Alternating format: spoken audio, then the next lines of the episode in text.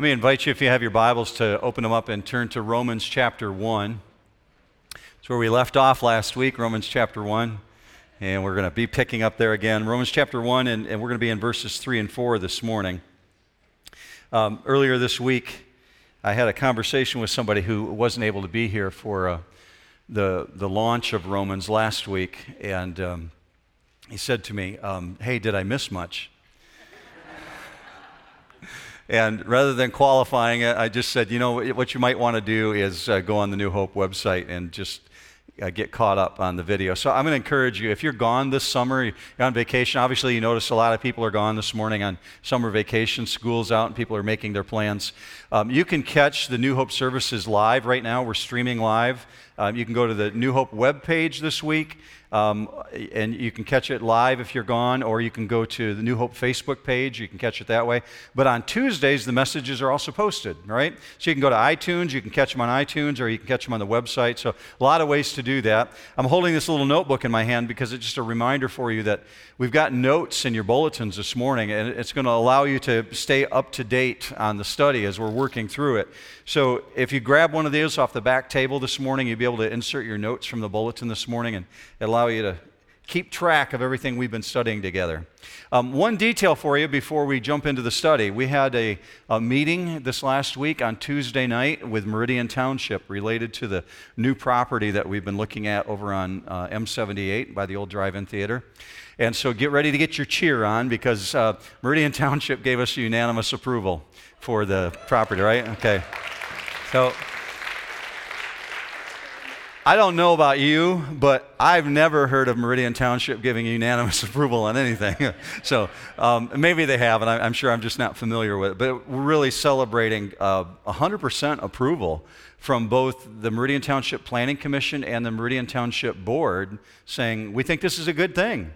We think what you're doing is a good thing. So we're really celebrating. In case you're wondering, um, the finances that, that are necessary to purchase the property, and we had mentioned it's $875,000, all the finances are in place for that. We don't have to borrow any money. All the money is already in position to purchase the property. So we'll keep you updated along the way. The closing on the property will be the end of this month, and maybe we can do some kind of a worship service out there later in the summer. That'd be kind of fun uh, to celebrate. Okay, I want to get into Romans with you, and here's where we ended last week. We had this really, really precious promise. We, we worked through Romans chapter 1, verses 2, uh, 1 and 2, and, but we ended with Romans chapter 8 with this promise that Paul recorded from God, and you'll see it on the screen. He said this For I am convinced, I am convinced that neither what, church? Neither death, neither death, nor life. And then he goes on to give this huge list of things that cannot separate you from the love of God. He started with death nor life, and then he goes on to angels and demons and these principalities and powers. None of these things can separate you from the love of God. Now, very interesting to me that he started out with death. We hit the pause button on that promise last week, and I know a lot has happened in your life in the last seven days, but allow me to do this. Allow me to take this promise from Romans 8 and link it together with a story from Mark chapter 12 in which Jesus was talking to people about death. Individuals had approached him and they had, they had questions about the resurrection and about death. They're trying to figure out, well, who's going to be married to who in heaven? How does that work if, if a man had multiple wives? And how does that fit together? And Jesus said, You are really, really mistaken. Let me take you to the passage. You'll see it on the screen. Mark chapter 12 and verse 24. Jesus said to them, Is this not the reason you are mistaken? That you do not understand the scriptures or the power of God. Now, that's a bad day when God says to you, You don't know your Bible, right? That's what Jesus is saying. You don't know your Bible. Now, this next part is the part my wife really hates, okay? This, this verse. It says this for when they rise from the dead, they are neither married or given in marriage, but are like angels in heaven. Lori really doesn't care for that part, right? Because it's, it's, saying you're not going to be married in heaven, right? And she's like, I don't want that verse to be true. Okay, but here's where Jesus goes with that. Verse 26. But regarding the fact that the dead rise again, have you not read in the book of Moses, in the passage about the burning bush? How God spoke to him, saying, I am the God of Abraham, and the God of Isaac, and the God of Jacob. He is not the God of the dead, but of the living. See, God's not saying, I was the God of Abraham, I was the God of Jacob and Isaac when they were alive, but I'm not anymore. No, he's, he's, I am the God. I'm the God of the living. So Jesus can say, He's not the God of the dead. He's the God of the living. You're really, really mistaken on that. Here's what I want to develop with you this morning this, this really strong understanding that that righteousness that we talked about last week that God puts on us, His righteousness, makes us individuals who are entitled to be part of the God of the living. We don't have to fear death this morning. We understand we serve the God of the living. I want to pray with you, and we'll go into Romans chapter 1, verses 2 and 3 and 4. Let's, let's pray. Father, we come before you and we recognize we're really taking on some challenging material. And it's not easy for us to comprehend in our humanness, but through the power of the Holy Spirit, we can. And we know that you can intercept us where we're at, and you can change our course, and you can change our direction because of what you said. Even though we know this is Paul writing this down, you spoke through him. So, Father, we approach it that way. These are your words, and we're asking you to give us understanding, give us insight. Where you need to make adjustment in our life, we, we invite that this morning, that you would speak to us. We ask for this in Jesus' mighty name. And all God's people said, Amen. Okay, Romans chapter 1, verse 1. Paul, a bondservant of Christ Jesus, called as an apostle, set apart for the gospel of God, which he promised beforehand through his prophets in the Holy Scriptures. That's what we did last week. Here's verse 3 Concerning his son, who was born of a descendant of David, according to the flesh. Whether you know it or not, verse 3 is huge. Huge, huge, huge, like megas huge. Not just because I like saying the word megas. It's a huge verse, especially because it's linked with verse 4. Why tell a bunch of Romans living in Rome that Jesus is the ancestor of some Jewish king, some long dead Jewish king? What's Paul's angle? Should that matter? Should that matter to them? Should that matter to you? Because this is written for the whole church. Why is he telling us that? The answer to why it should matter is found in verse 4. Verse 4 says this Who was declared the Son of God with power by the resurrection from the dead, according to the Spirit of holiness, Jesus Christ our Lord. Now, last week we said Romans addresses really hard questions. It, it and I put in your notes about 12 sample hard questions last week. Well, one of those was Is Jesus really God? And if he's really God, why does it call him the Son of God? In what sense is he God the Son? Now, the Bible plainly teaches Jesus is God, right, church? Okay, like 10 of you believe that. Okay, the Bible plainly teaches Jesus is God, right? Okay, we're good on that. The Bible plainly teaches that. So, although he's called God, he's called here the Son. So, it's really logical. Maybe some of your friends have asked you this before. Why is he called God's Son? Now, Paul goes a step further and he says he's not only the Son, he's declared the Son of God with power by something very, very specific. Means something not normal has happened because in verse 3 it says he's born of the descendant of David, meaning he's flesh. But here we're told he was resurrected, meaning something catastrophic has happened. Between verses 3 and 4, something not normal happened because he died. Messiahs don't die. How could this be? Paul goes on to say he's resurrected from the dead. Well, who's this one that he's talking about? Well, he says this one that's been authenticated, his name in verse 4 is Jesus. And he says his title is Christ Messiah. And, and his authority is Lord, Yeshua Mashiach Kyrios. Yeshua Mashiach Kyrios. Jesus Christ Lord. Jesus is his name. Christ is his title. Lord is his position. Yeshua, Mashiach, Kyrios. If he cannot be declared as Lord, if he is not, why be here at all this morning? I mean, we waited all winter long for a day like this, right? It's gorgeous outside. Why take 40 minutes out of your day to read about this guy if he is not who he says he is? And if he is, how do those aspects that Paul's writing about affect me this morning?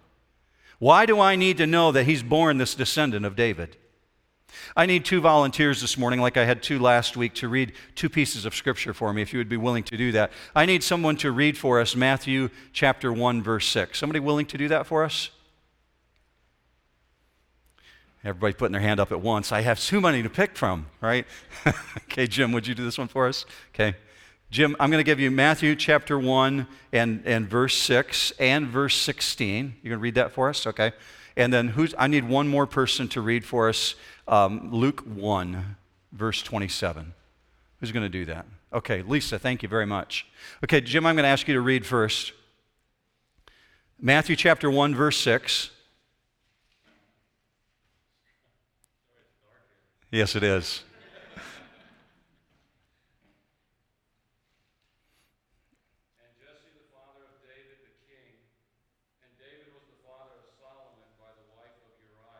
Okay, and what he's doing right here is he started a genealogy. If you've never read Matthew chapter 1, or perhaps you've opened it up and you've just kind of tuned it out before, what Matthew is doing, he's starting to make a, an argument for Jesus' descent. Now, bump down to verse 16.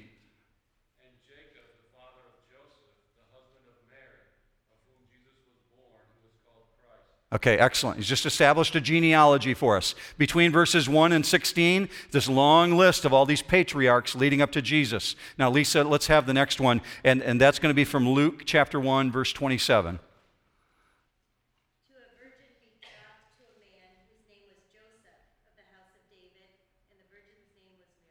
Very good, excellent. So we've got a mom and a dad.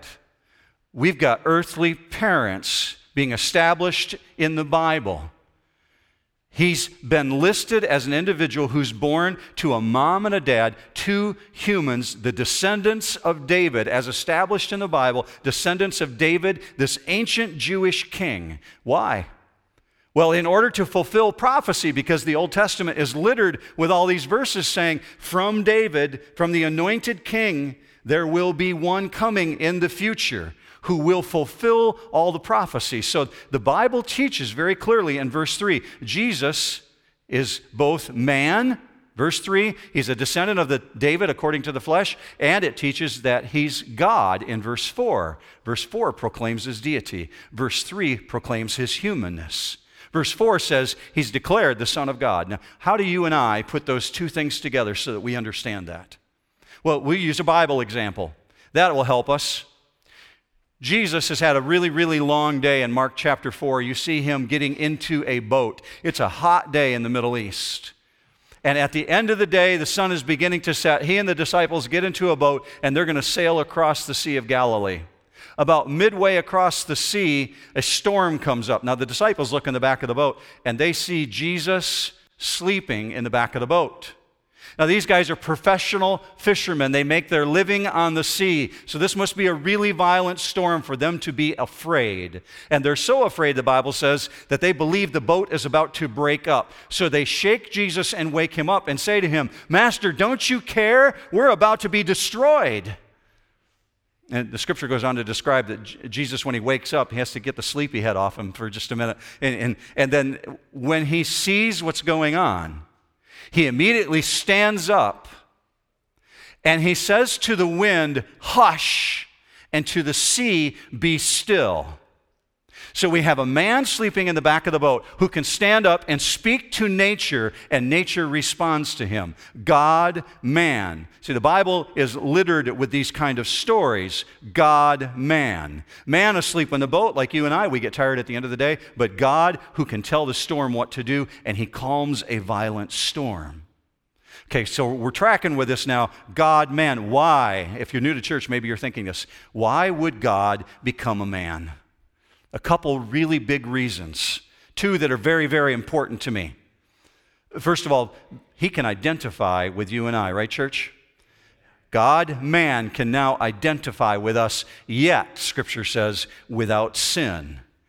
That means he becomes the perfect high priest who can intercede for you and I.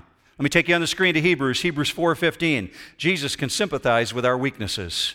He is one who has been tempted in all things as we are, yet, church, without, with, that's amazing.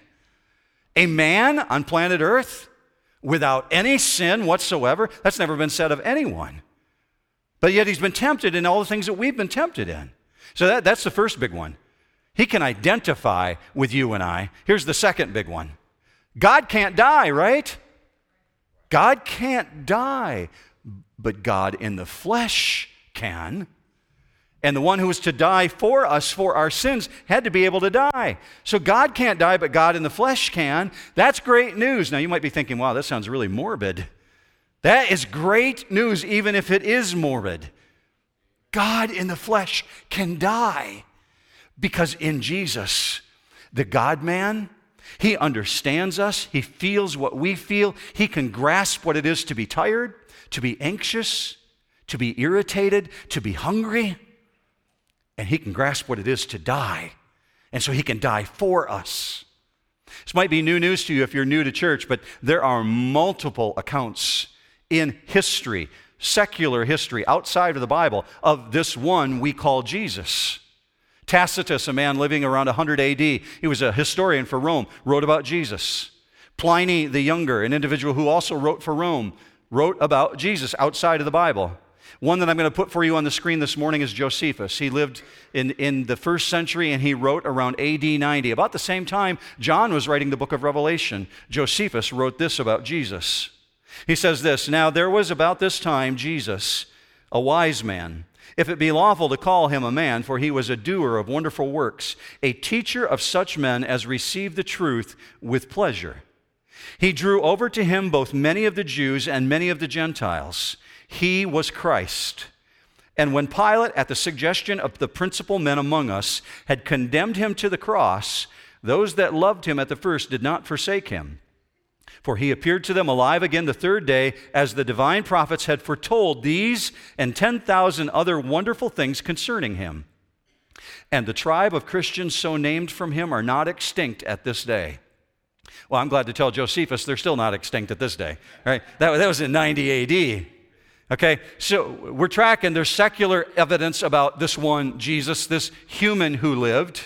John takes it a step further. Let me take you on the screen to 1 John 4. He says, Every spirit that confesses that Jesus Christ has come in the flesh, meaning put on humanity, is from God. Now, John's not writing only of merely recognizing Jesus' humanity. He's really referring to accepting the truth that Jesus is God because he says, Jesus Messiah, Yeshua Mashiach, the one who comes from God. Jesus Christ, the one who confesses him who's come in the flesh, is from God. That, that's a spirit that comes from God, that he came and lived as a man. I promise you this morning, in, in your work week ahead of you, maybe your school week, maybe you just got out of school and you're on vacation in your neighborhood, there's individuals who believe that Jesus lived, that he was a man, that a human was here on planet Earth in the first century by the name of Jesus. And most people believe he lived a supreme life. Thomas Jefferson, one of the authors of the Constitution, believed that Jesus is a man who lived in the first century, who lived a supreme life, but absolutely denied that he was from God. He was a deist, believes there is a God, but did not accept that Jesus is God. Paul's telling us in verse 4 there's a theological truth here you need to grasp. There's this understanding of God you need to really take on. Verse 4, he says, He was declared the Son of God. Now, the title that's used there, Son, is an incarnational title, it's an incarnational term. When Jesus dressed himself in humanity, when he put on flesh, God, the second member of the Godhead, put on the sonness. We'll come back to that in just a moment. Let's look at this word declared. Here's what I want you to do to understand that word. Put yourself mentally on the shores of Lake Michigan right now. It's a great day to be there, right? Gorgeous day. Just picture yourself over in the, the Grand Haven, Holland area. You're standing on the beach and you're looking towards the west and very, very clearly you can see the horizon line where the water, the blueness of the beautiful waters of Lake Michigan meet the beautiful blue sky, but yet you can see that line where the two are separated. It's a delineating line. Paul uses that same term when he uses this word declared. In your notes this morning is this word, it's a Greek word, horizo, horizo. It's where we get the word horizon from. So when you see this word on the screen, you understand horizon means to declare something, it's a boundary line. Paul says, in a much greater way, a vastly greater way, God the Son was delineated. There's a clear line of absolute clarity by who he is on planet Earth. Now, to understand this, what I'm going to ask you to do is lean with me back into something we looked at last fall, if you were here. We did a short three week series called Revealing Jesus in which I tried to help you understand how God could become man. And Scripture gives us a description of that in John chapter 1, verse 1.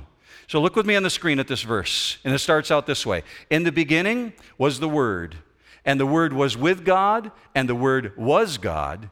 He was in the beginning with God. Now, I know some of you are reading that right now and you're saying, like, man, this is why I don't read the Bible, because that's really confusing stuff. How do I understand that? Here's what's going on John, in supreme style, is summarizing how Jesus stepped down through the sphere of time. How the second member of the Godhead put on flesh to become the Jesus of history.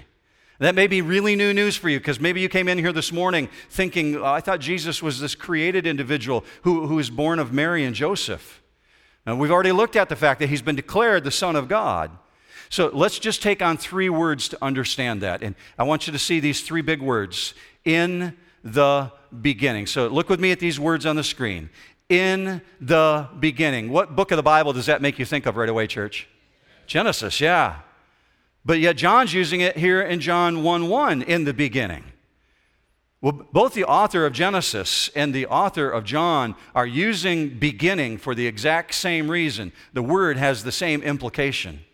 The word beginning is the word arche. You see it in your notes this morning. It's the root of the word architect.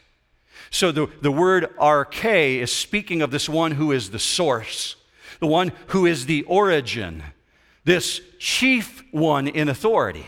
That's why the word is used for architect, arche, architect, the one who's the authority over a project. Well, in this sense, both are true of Jesus. He's both the architect of creation and the ruler over creation. And John says that one was in the beginning, that in the arche, before the beginning, he was with God. He is God. So, arche is referring here, both in Genesis and in John, to the beginning of the universe. Not the first thing created, but the originator of creation. That means something for you. This one whom you call Jesus, whom you call your Savior, the Word, John calls him, was already in existence before the heavens and the earth were formed. So Jesus is not a created being. Are we good with that? Okay, uh, let's say amen if you agree. Jesus is not a created being. All right, that's truth. You say amen because that's true. He's not a created being. Time began with the start of the universe, right? When the universe started, time began. The clock started ticking. Anything that exists before that moment is eternal. God existed before that moment. God the Son existed before that moment. So here's what we understand the one we call Jesus, the second person of the Godhead, is eternal existed before time, but yet Paul says he's declared God's Son supernaturally when he was conceived of Mary and Joseph and born of the descendants of David. So Jesus was God's Son in expectancy in all of eternity. There was an expectancy that he would arrive. He's declared God's Son at the incarnation, but he's confirmed as God's Son at the resurrection. That helps us understand why God says some of the things that he does in the Old Testament, like in 2 Samuel. Look with me on the screen. 2 Samuel 7:14, I will be a father to him, and he shall be a son to me. See, those verbs are future tense. He will be, he shall be. In other words, the Christ would take upon himself titles and a role that he had not had before. Now, if that blows your mind, go one step further with me. This Christ took upon himself the fullness of the title of the Son of God at the incarnation when he stripped himself of all of his godly prerogatives, of all of the glory of heaven, of all of the angels bowing down and worshiping him. We're told he stripped himself of his godness in order to put on flesh. Can I back that up from Scripture? Absolutely. Philippians 2 5, it says this Christ Jesus, although he existed in the form of God, did not regard equality with God a thing to be grasped, but emptied himself, taking the form of a bondservant. So, as a man, he still possessed some of his glory, some of his godness, although it was veiled, and humanness couldn't see it. The disciples who hung around him couldn't understand it. But immediately you understand it when you begin reading the accounts of Jesus encountering demons. Just think of Jesus walking into a cemetery. Two men who are possessed by demons come screaming at him and fall at his feet in a pile, at, right at his feet, and they begin screaming out to him, What do we have to do with you, Son of the Most High God? We know who you are. Why? Because they're spiritual beings. And they could see beyond the veil. They understood who Jesus was. So we understand he was veiled to humans, but he was visible to the spiritual world. That plays very heavily into Paul's statement when he says in Romans 1 4, he was declared the Son of God with power by the resurrection from the dead. So Paul's telling us this morning the most conclusive evidence of Jesus' position as God was demonstrated with power by the resurrection from the dead. That makes the resurrection a really big deal, doesn't it, church? The resurrection is a big deal. I mean, it's bigger than everything. The resurrection is a huge issue.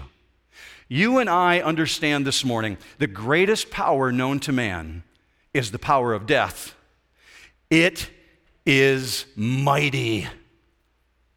It is absolutely powerful.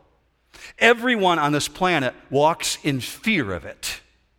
It, it keeps us in check. We build giant megaplex facilities and heavily fund them in order to keep it away. We call them hospitals. We do. We, do.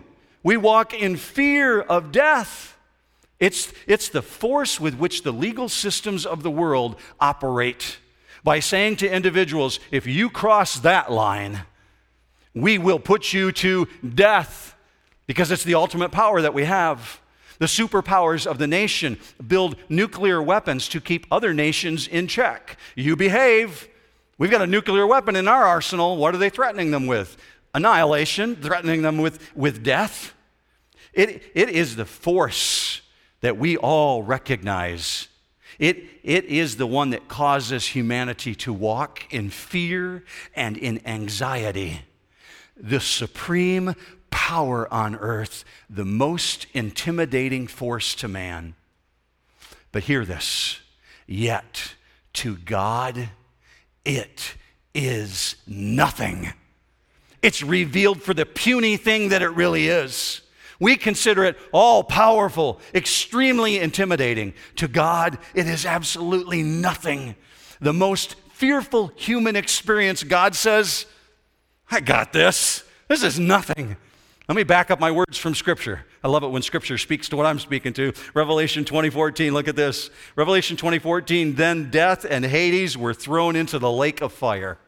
Meaning, like a rag doll, God's going to throw it away because it has no more place. He says in Revelation 21 4, He will wipe away every tear from their eyes, and there will no longer be any death. Can you imagine, church? Can you imagine if you're listening online right now? there will no longer be any death and the sorrow that goes with it. No more fear, no more crying, no more anxiety over this thing. He's just going to wipe away your tears because he's got this. Go one more verse 1 Corinthians 15 26. The last enemy that will be abolished is death. What does God call death, church? An enemy.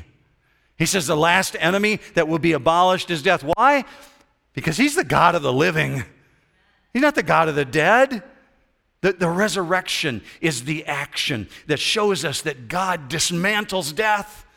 That's why Jesus could say in Mark chapter 12, You guys are badly mistaken. You don't know the Word of God or the power of God. He's the God of the living, not the God of the dead. He's going to deposit death in a garbage can one day. It has no power. One more verse to emphasize what I'm saying, and I'm going to take you back into our teaching from the book of Acts a few months ago. Acts chapter 13. This is a description of the crucifixion and the death of Jesus. It says this in verse 29 When they had carried out all that was written concerning him, they took him down from the cross and laid him in a tomb. That'd be a horrible place to stop, wouldn't it? That'd be a sad place to stop, but I love verse 30 because look at verse 30. But God raised him from the dead.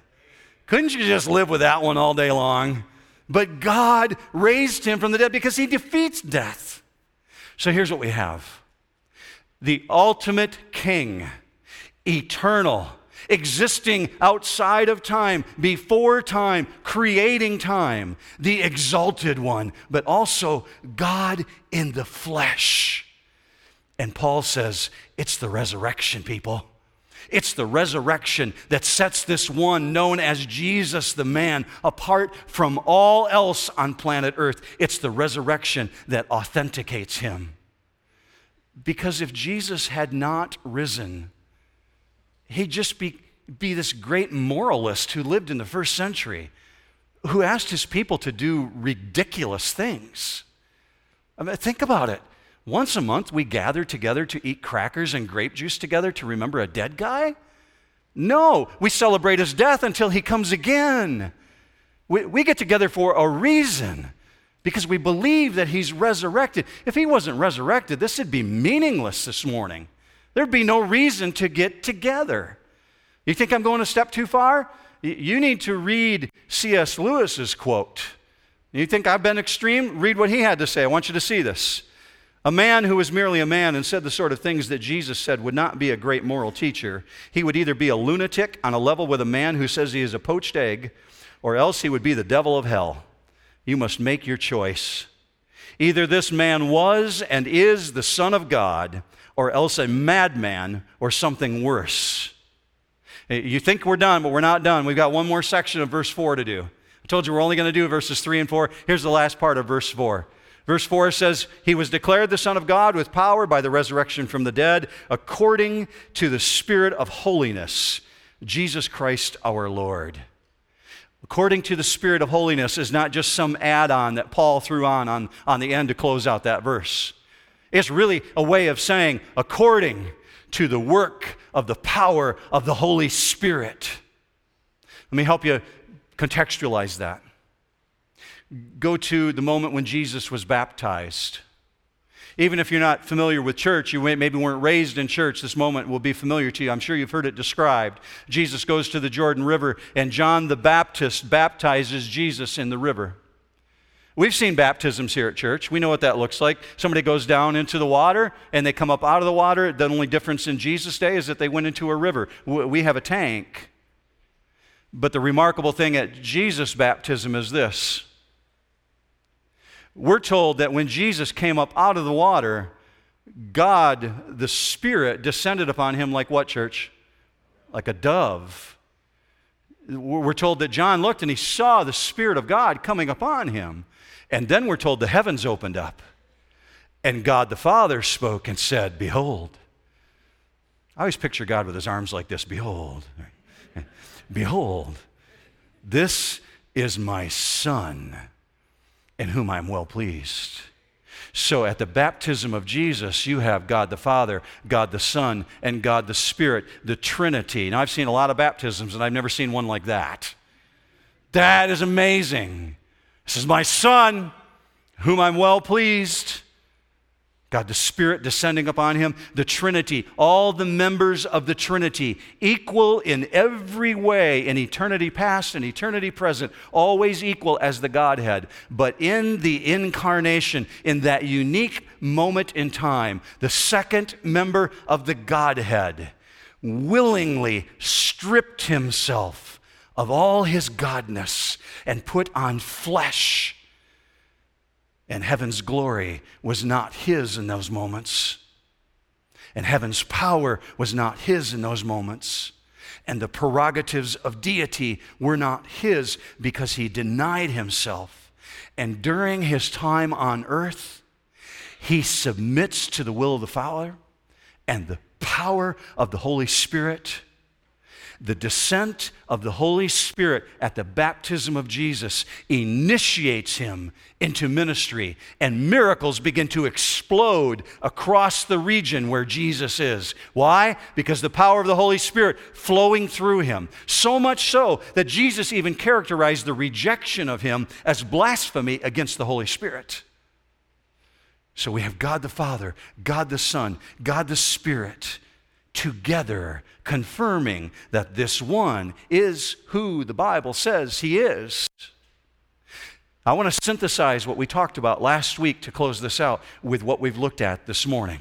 We'll put the two pieces together like a peanut butter and jelly sandwich. They just go together perfect. I want to show you how. Last week we talked about the righteousness of God and how He puts His righteousness on us. Not because of something we did, but because of something He did, right, church? God puts His righteousness on us. Now, Paul's purpose in writing the book of Romans is to help people understand in a very systematic fashion how they can understand justification, how people are made right with God. You got a friend in your life who doesn't know Jesus? You got somebody who wants to understand how can I be right with God? Invite them to the study on Romans. That's what it's all about. Paul's writing in a really systematic way how you can understand that. He writes about how people are set with God and how God puts us in a place of right conduct as a result of that. So think of this word righteousness again. This righteousness that God puts on us is a transformation, and it's brought about by the power of the Holy Spirit. That means this morning, church, you and I live in a strength that is not our own. We live by the power of God, the power of the Holy Spirit flowing through you. That means something really big. It means that this walk that you have with God is, is not some philosophy or some value for life, as people would like to describe. What is Christian values or Christian philosophy? Gag me with a spoon. It is not just some value system. And the, and the gospel doesn't just give structure and then leave you on your own to put it into practice. Hear this if you've heard nothing else. If you're a believer in Jesus Christ this morning, the same power that raised Jesus from the grave, the same power that God put righteousness upon you with, by which he sees you as righteous.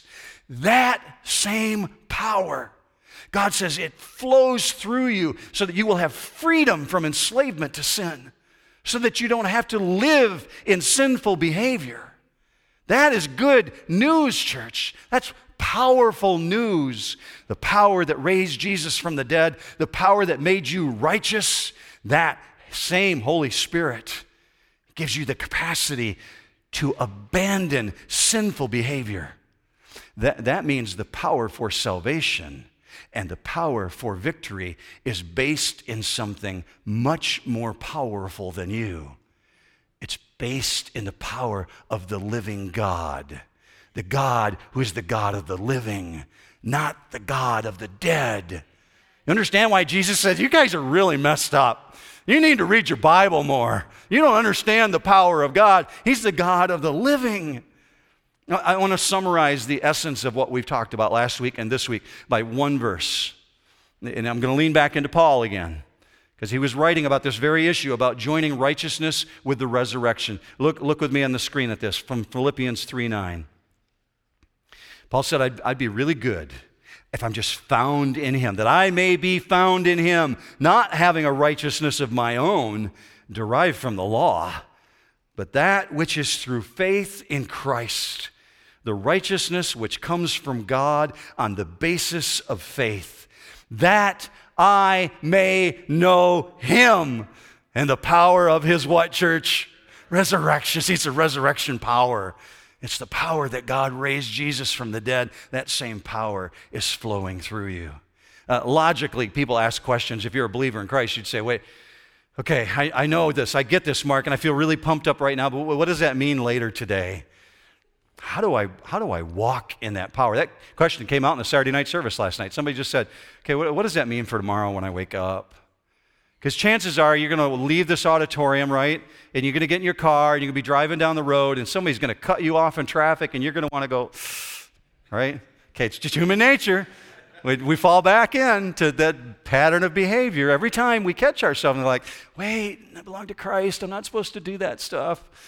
I'm such a worm, right? Okay, how do we get to the place where we recognize it's the power of God that helps us defeat that temptation to sin? I wish I could tell you this is just this really easy formula. This is going to sound easy, but it's not easy. This is how it works. You start every single day with what we talked about last week God, you're the master, I'm the servant, and I'm feeling really weak right now. Just give me your strength. What did Jesus say? My grace is sufficient for you, Paul. When Paul came to him and said, I need, I need your strength. I want you to remove this wicked thing from my life. God said to him, My grace is sufficient for you. So we start there each day. God, I'm feeling weak. And the problem is, church, this when we're in the midst of temptation, when we're drawn into sin, or when we feel like we just flew off the handle, that's the last thing we want to do. Like, God, oh, I really need your strength right now. It's a discipline. So that's why I'm convinced Paul started out by saying, I die daily. That's where you got to put yourself in that place. I, I die daily. God, I come to you. You're the master, I'm the servant. Help me with this issue. It's a pattern of behavior. You do it day after day after day. There is no quick fix formula. But we do it because of who we belong to, right, church? We, we belong to the great I am, the one who gave his life for us. We're going to get to sing about that in just a moment to close the service this great I am. But what I would love to do for you right now, I just love to pray God's blessing over you. Can I do that? Let's pray together. Father, I pray for those who are in this auditorium and those who are watching online and, and those who have been here throughout the course of the weekend, that your power, that, that your power would rest on us in such a way this week, your power to defeat sin in our life that that power would be experienced us, by us in such a way that we've never experienced before. You said you are the God of the living, not the God of the dead. Death is something you're going to throw away one day. Father, we come to you because you are the source, you are the strength, you are the great I am. We don't want to walk in fear of death, but we want to walk in the joy of the life that you've promised us. So I pray that your blessing would rest heavily upon these individuals who have surrendered their time in this gorgeous day. It could be any place, but they chose to be here. Father, bless them for that. Give them your encouragement. Give us your strength. And let us experience it this week so that we can point to it and say, God, I just experienced you. I know what that new life is like. Let us know, Father, so that we can share it with others. Let us be bold about this faith that we have that we would walk in the newness of life. We pray for this in Jesus' mighty name. And all God's people said, Amen.